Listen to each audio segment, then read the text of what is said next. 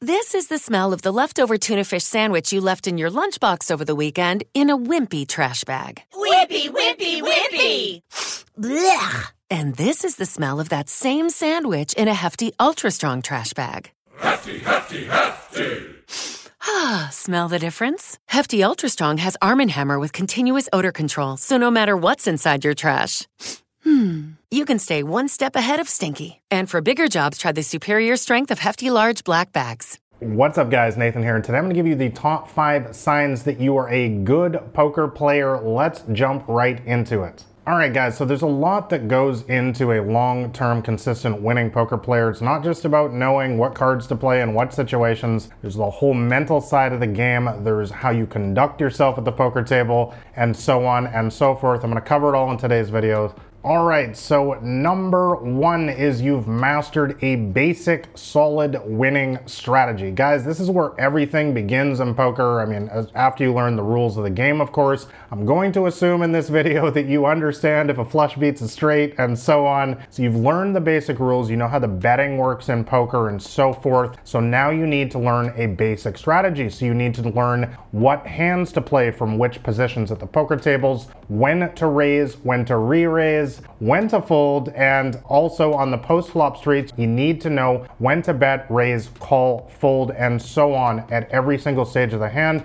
depending on what your hand is, what the community cards are, and what kind of player type you're up against. If you have not mastered a basic, tight, and aggressive winning poker strategy yet, I would highly suggest just downloading my free poker cheat sheet. That'll be the top link in the description below. It's a 60 page free little guide that walks you step by step through the basic winning strategy. All right, so sign number two that you are a good poker player is you regularly beat your friends at the game. Guys, we all started out playing in home games, at least most of us did, and the first sign that you're going to be a poker poker savant that you're going to get ahead in this game is that you're able to beat your friends in your Friday night $5, $10 beer money home game. Guys, this is where the vast majority of poker gets played, and you need to understand how to beat other relative beginners, which is usually what you find in these games. You find a lot of people that are just limping into the pot, they don't know how to bet properly, they don't know how to gauge the strength of their hand, and so on. So it, it has to start here, guys. You have to learn the simple strategies to beat very basic level players like this. I actually wrote an entire book on that called Crushing the Micro Stakes on how to beat loose, passive players like this. By the way, I'll have links to everything in the description below. Let's move on to sign number three that you are a good poker player, and that is that you beat low limit live or online cash games or tournaments. So this is the next step up, guys. Once you start playing online or in a casino, the competition tends to get a little bit higher. You know, people are more serious. You know, they come there, you're playing against a table full of strangers, and, you know, you're there to take their money, they're there to take your money. It's a pretty simple process, and it doesn't have that level of sort of jovial camaraderie that you have with your friends on a Friday night where nobody really is taking things too seriously. So by the time you start playing online or live, you need to start studying a little bit more on the side. You know, I would highly suggest reviewing your hands in a program like Poker Tracker. I'll have links to that in the description below. You can sign up for training courses. You can start reading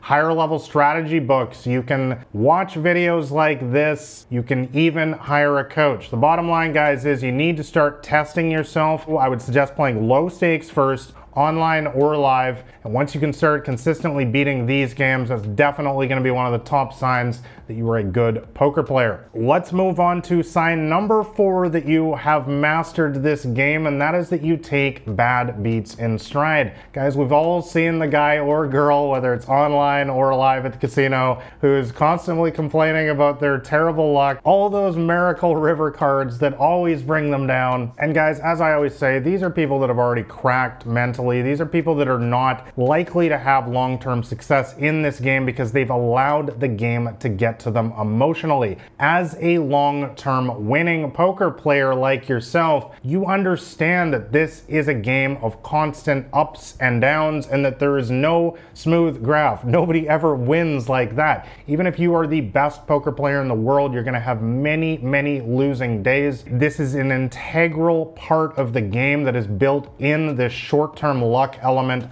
allows the weaker poker players to get lucky sometimes which allows them to keep blaming their poor luck on why they don't have success and ultimately keep coming back for more and more, redepositing more money, which is the lifeblood of the entire ecosystem of the game. So, you as a long term winning poker player, you understand this. You're able to take bad beats in stride. You don't flip out and start cursing your bad luck. Even worse, start berating other people at the table. You just say, nice hand, sir or madam, and you move on to the next hand with grace and humility. Does anyone say madame anymore? Anyways, moving on to point number five, sign number five that you are a good poker player, and that is that you know the math and the odds. Now, once again, guys, there is tons of free material out there to help you these days. I mean, you can just do a simple Google search and you can learn the basic math on what are your odds for a flush draw on the flop, for example, and what are your odds if, if you miss on the flop and now you're on the turn. Guys, you need to know all this stuff off by heart. I often talk about these days, you know, a lot of people are studying really advanced sort of math with GTO and solvers and stuff like that. You really don't need that stuff actually for the lowest stakes. I definitely would recommend that stuff once you start moving up to mid and high stakes games. But in the lower stakes games, online or live, I'm talking about like a five cent, 10 cent cash game or a $1, $2 cash game at the casino or maybe a, you know, $10 buy-in tournament on the internet. Really all you need to know is your basic pot odds, your hand odds, and a little bit about implied odds as well, which is basically just a bit of a fancy term for how much are you likely to win if you hit your hand. Once again, I talk about all of this kind of stuff in my free poker cheat sheet, which will be the top link in the description below. But guys, learn the basic math. A lot of this stuff you really should just know by heart. Know what is the odds of a straight draw on the flop, for example. What are the odds of a gut shot straight draw to come through by the river, so on and so forth. You should know all this stuff off by heart. Make this game simple for yourself so you don't have to think about this stuff when you're at the poker table. So, anyways, guys, these are the top five signs that you are probably a good poker player. I hope you enjoyed this poker podcast episode. If you want to know my complete strategy for beating small and mid stakes poker games, make sure you go grab a copy of my free poker cheat sheet that's available on my website at blackrain79.com. And also make sure you hit like and subscribe here to the podcast as I'm putting out new episodes every single week to help you guys quickly get beating your poker games. I wish you guys all the best at the poker tables. I'll catch you next week. This has been Nathan Williams with blackrain79.com.